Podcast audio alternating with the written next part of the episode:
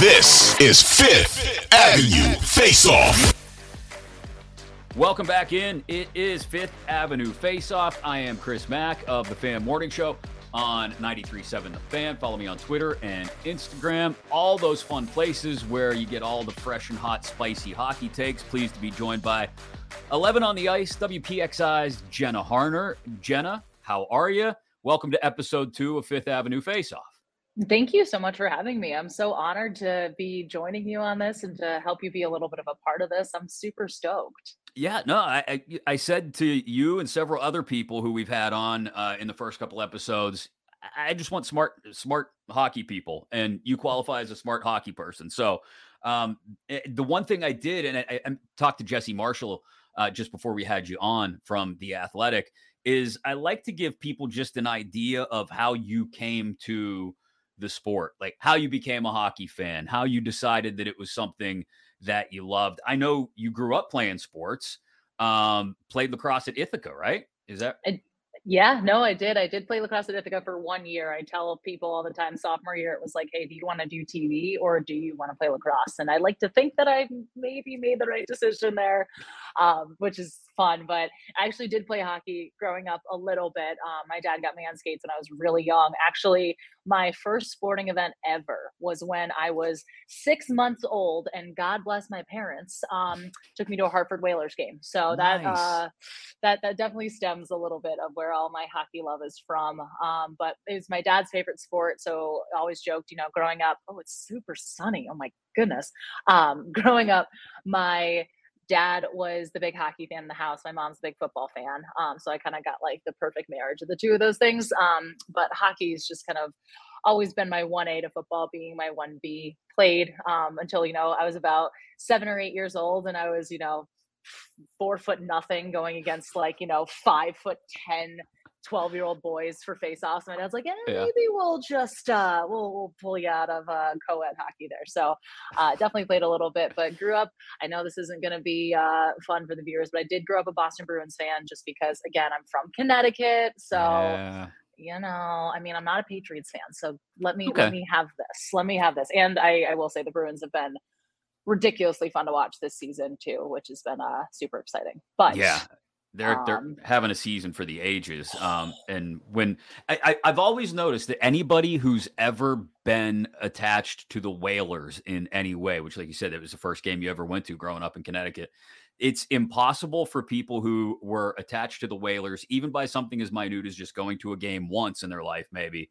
Um, they ne- they can't not be hockey fans. Like no. any anybody who has ever been involved with the Whalers, like I said, even just in the slightest little bit being a fan, they end up loving hockey. I don't know if it's the brass bonanza. I don't know if it's the logo. I even after they left, people in Connecticut are huge, enormous hockey fans. Greatest goal song of all time, by the way. Yes. And UConn men, they use that as their goal song. And oh, we went to a UConn men's game when I was home a couple weeks ago, and like, my God, that is just they scored four goals. It's electric. They have that like you know blaring through the new arena. I'm like, this is the greatest thing ever. I'm like, this is why I love awesome. this sport so much. That is awesome. And um, I, I, didn't realize you played as a kid as well, which is very cool. Um, I just imagine you. I imagine you having like a little Brad Marchand streak to you, with all the uh, being undersized as compared to the the boys two yep. and three years older than you. I picture yep. the stick getting up.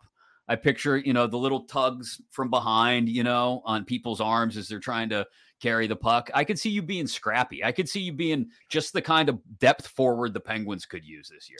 Little little elbow, you know, would uh-huh. isn't afraid to, you know, trash talk a little bit, only like when warranted. But yeah, seven year old me definitely. Um, but yeah, I mean that is uh yeah, that is definitely something the Penguins need right now, no doubt about that which brings us to the conversation at hand. Um, a lot of people wanting to know what Ron Hextall is doing. Uh, is he cooking anything up? The trade deadline just about a month away now. And people want to see him make a move for a, a depth forward if he can clear the cap space. They want to see him. I've heard a lot of people, especially given the way Casey DeSmith has played this year in the last month or so, uh, go out and get a veteran backup goaltender so they're not faced with what they faced last year in the first round against the Rangers.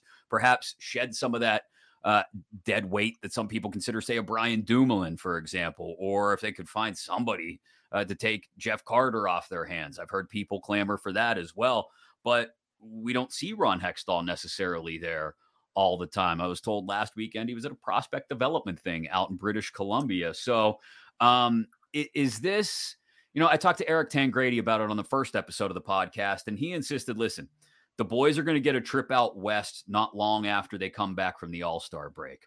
Um, that's the kind of stuff that can help bring teams together and re energize them for the stretch run. He said, I'd wait to see how they come out of that Western trip if I were Ron Hextall before I start making any moves. So, where are you at on the personnel currently on this team? What the bottom six looks like? And is this the other thing I got from Tyler Kennedy the other day was that he said, Hey, Ron Hextall's always been very calculated in how he handles things. He's not like what we're used to in Jim Rutherford, who would trade a guy just to trade a guy, you know, the, the Carl Hagelin deal, for example. So is this calculated Hextall we're seeing, in your opinion, or asleep at the wheel Hextall? I definitely think it is kind of aligned in line with what TK was saying, just in terms of, you know, being a little more calculated. It's tough because, again, you know, you look at Jim Rutherford and what he's doing in Vancouver right now, and them dealing Bo Horvat to the Islanders, and that felt like this big giant thing.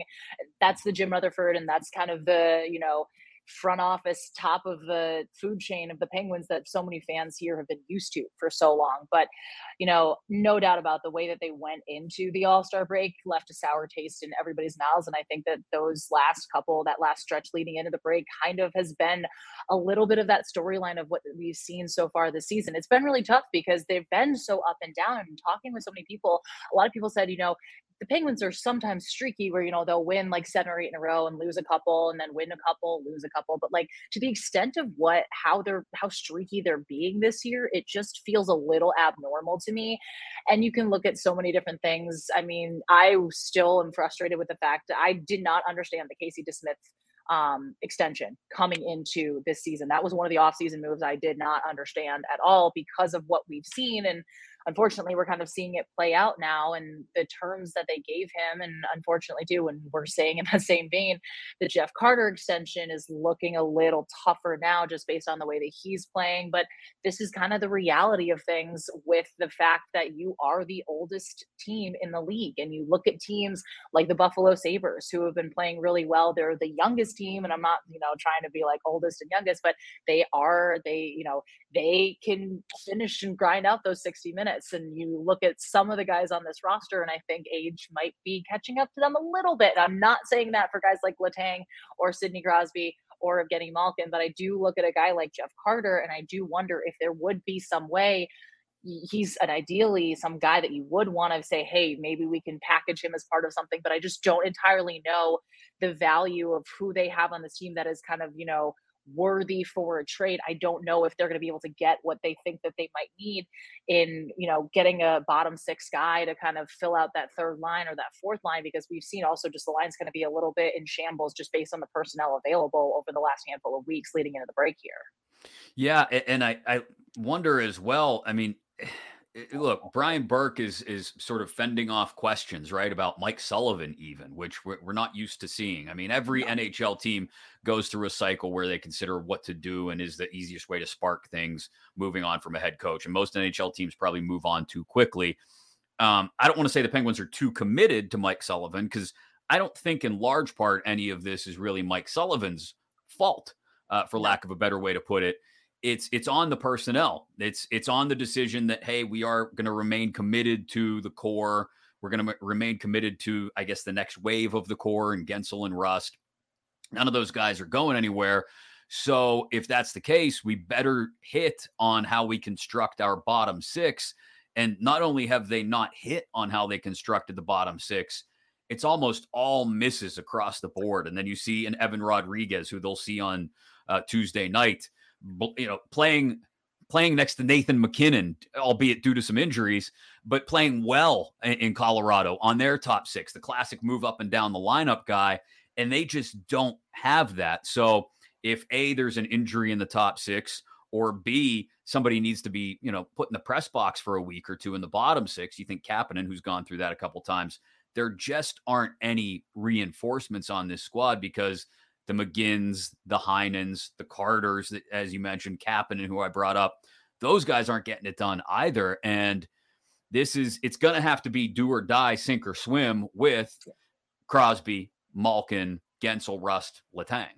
And exactly, like live and die by your top six. But when even Jake Guentzel and Bryan Rust aren't having the seasons that I'm sure they want to have, especially at this point in the year, then more of those questions come up where you're like, you know, you look at what you know teams that win the Stanley Cup, depth is such a huge part of everything that they do and why those rosters are so successful. And you look at the 16 or 17 Cup for the Penguins, kind of either or. But I think Bryan Rust was on like the third line mm-hmm. for those cup runs. I mean, that in itself kind of speaks to the volume. And of course, you know, he's a great player. I think his extension was something that was really well deserved and based on the last couple seasons he's had. But at the same time, some of these terms and these contracts to me, and I think a lot of the fans too, were just kind of a little like, oh, are you sure? And with guys like Letang and Malkin, it's different, and you kind of have to look at it through a different lens.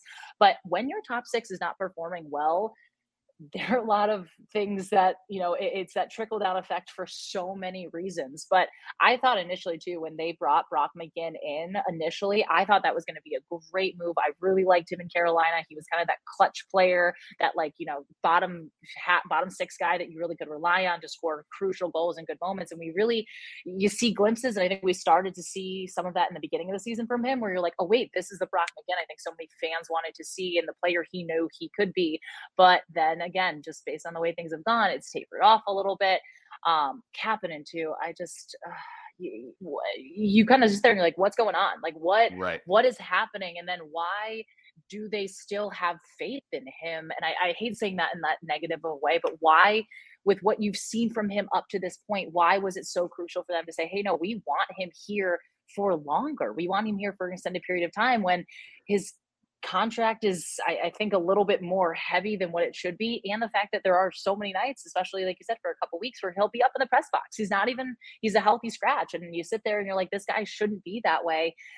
And how much of it is him buying into the system? How much is you know him not wanting to kind of you know not the penguins letting him just be hey you're a goal scorer. Go create. Don't worry about the defensive side of things as much as you you know some of these other guys have to. But there's just so many questions right now and i think that's one of the toughest parts of all of this is like what can they do? It does feel like they're so handcuffed here.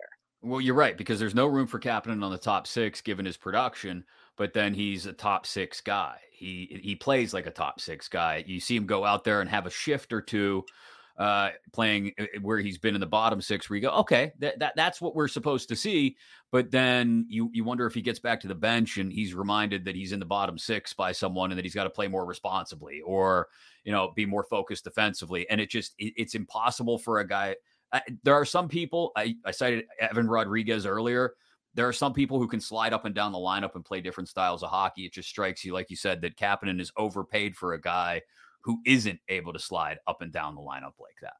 And I love how you mentioned too, you see glimpses of it because I feel like that's exactly what like how you can sum up the Penguins up to this point. Like we mm-hmm. see glimpses of the success and how good this team can be when they're all bought in, when they're all 100%, when they start fast, when they come out flying. But with especially what we saw the last handful of games leading into the All Star break, I was like, I feel like every time, you know, I'm running to dinner quick on my dinner break and coming back to channel 11, I get a notification like less than two minutes into the game, the opposing team scores. Like, how many times did that happen the last, even right. just, you know, week and a half, two weeks here? So the next week and a half or two weeks, I'll ask you about what Tangradi had to say the other day on on the first episode, which was, "Hey, the boys are headed out west after the game against Colorado. They'll have a week long trip out that way." Anaheim, LA, San Jose. Maybe they get re energized by being on the road together a little bit. They see this, the, the finish line in sight, sort of. Also, knowing that the deadline is only a few weeks away, knowing that every game every every single point in the standings needs to be captured given their spot sort of on the precipice as the second wild card. Would you have the patience to watch them during the course of this road trip which will which will wrap up on the island on uh, the friday after next? Would you have the patience if you were ron hextall if you were the gm of this team to let things sort of ride over the course of this trip over the course of the next four to five games and then decide, okay, now I know I'm all in on the deadline? Or would you feel like you got to get something done? I don't want to say right out of the gate because I don't know how many teams are looking to deal while they're down in Fort Lauderdale, but would you feel more pressure to get it done sooner? I feel like there definitely is a little bit of that pressure, but I feel like at the same time, going back to what we were saying about Hextall and how calculated he is, and just mm-hmm. he, has been a very different GM than a lot of the GMs that I've experienced in you know multiple aspects of sports and the guys that we talk with and stuff like that. He is really kind of reserved and kind of keeps things really close to himself. He doesn't want to say the wrong thing, which I respect, no doubt about that. But it is really just interesting and is going to be really intriguing just to see what at what pace they do try and make any moves anything like that but i do think this is something where you're going on the west coast you're playing teams that aren't at the top of the standings. I think also too the Western Division clearly is just not at the caliber where uh, the East or the Western Conference right. is where the Eastern Conference is. Just based on looking, I mean, the Metro itself is insane, but um, I mean, look, these points are really crucial, and this road trip is going to be, I think, really crucial to see the direction this team's going to go. And maybe we're asking the question: Are they going to be buyers or sellers? I don't think by any means they're going to be completely out of the playoff picture at this point, but I want to check to make sure uh, I'm still uh, on top of everything, and uh, nothing's changed too much in the last time I checked the standings, aka like yesterday. But they're kind of right there with the Sabres. I mean, the Sabres are yeah one point behind them. They're yeah. one point ahead of the Sabres for that second wild card spot. I do realistically think that they they probably can overtake Washington for that top spot, just the way that we've seen those two teams play. I feel like they're evenly matched, but I feel like just the Penguins have a little bit more of the edge if you do have a healthy Tristan Jarry.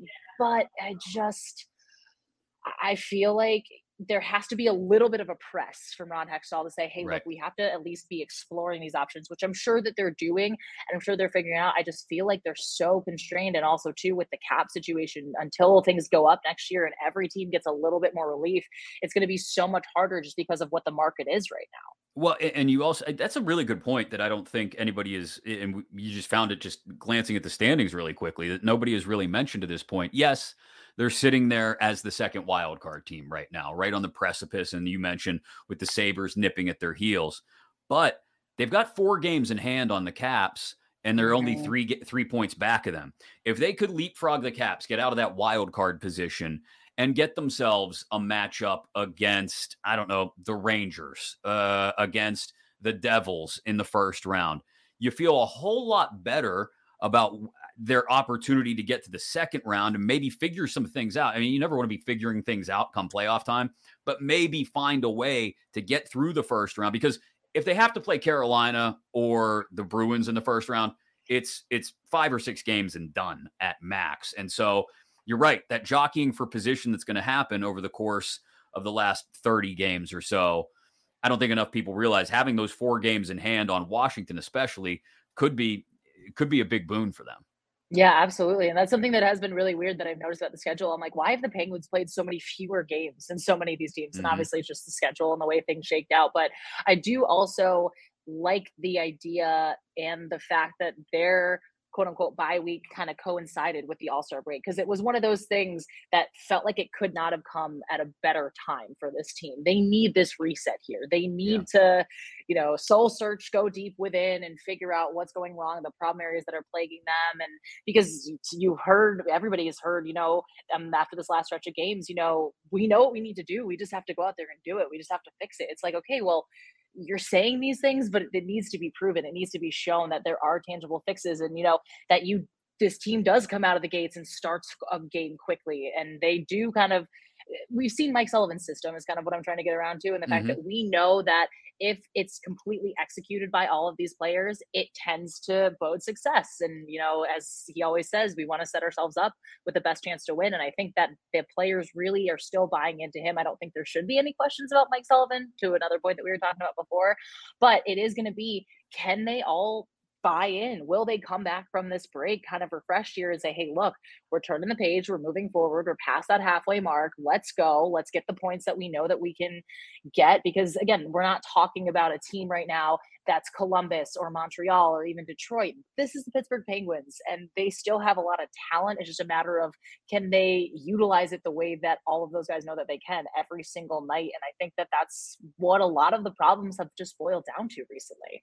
And maybe get some goaltending in the playoffs. That would be helpful Yeah, too. Uh, b- before I let you run, I, I learned something uh, Friday morning about your better half, your fiance, Mike DeFabo, who covers the Steelers for the Athletic, used to cover the Penguins. Um, he had a he had a pet hedgehog as a kid. Were you aware of this? I was. I did know this story. He did have a pet hedgehog as a kid. His family did. They had lots of pets. They had, I think there was like a turtle at one point. There was like a couple animals, a lot, lots of dogs, lots of like Pittsburgh related name dogs, which I'm like, that's fantastic. So. Oh, there's Lambert, there's Ham, there's Mean Joe, that that kind of deal. yes, yes, we did. I will say though, growing up, my brother had a bearded dragon, so that was uh, I don't know if that's like one upping or anything. I think it may be on the same level as a hedgehog. But see, li- I know people that have like reptiles as pets. I, I'm not down with it, but I know people that do. Like, so a bearded dragon. Okay, I can I can understand that to an extent, even if it's not my bag.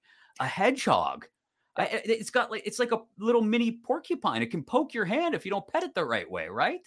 They're really cute though when you put them in like the Mm. bathtub and they spin around and they're just like their little hand. It's you, I tell What like Sonic? "Go-" They just spin around. they like they like lay on their backs and just like spin a little bit. It's super super cute. Definitely check out videos of like hedgehogs in water. They're adorable when people bathe them. It's super Well, cute. I know what I'm doing the rest of the afternoon. To get lost down the rabbit hole. Yes, right down the rabbit hole. Jenna, thanks for doing this. Really appreciate it. And uh, thanks for being a part of Fifth Avenue Face Off. We'll check in again periodically if you're okay with that. And as the WPXI uh, Wi Fi allows. And uh, keep up the great work on 11 on the ice and all your coverage. Thank you so much. Thanks for having me. This is awesome. Absolutely. Jenna Harner of WPXI.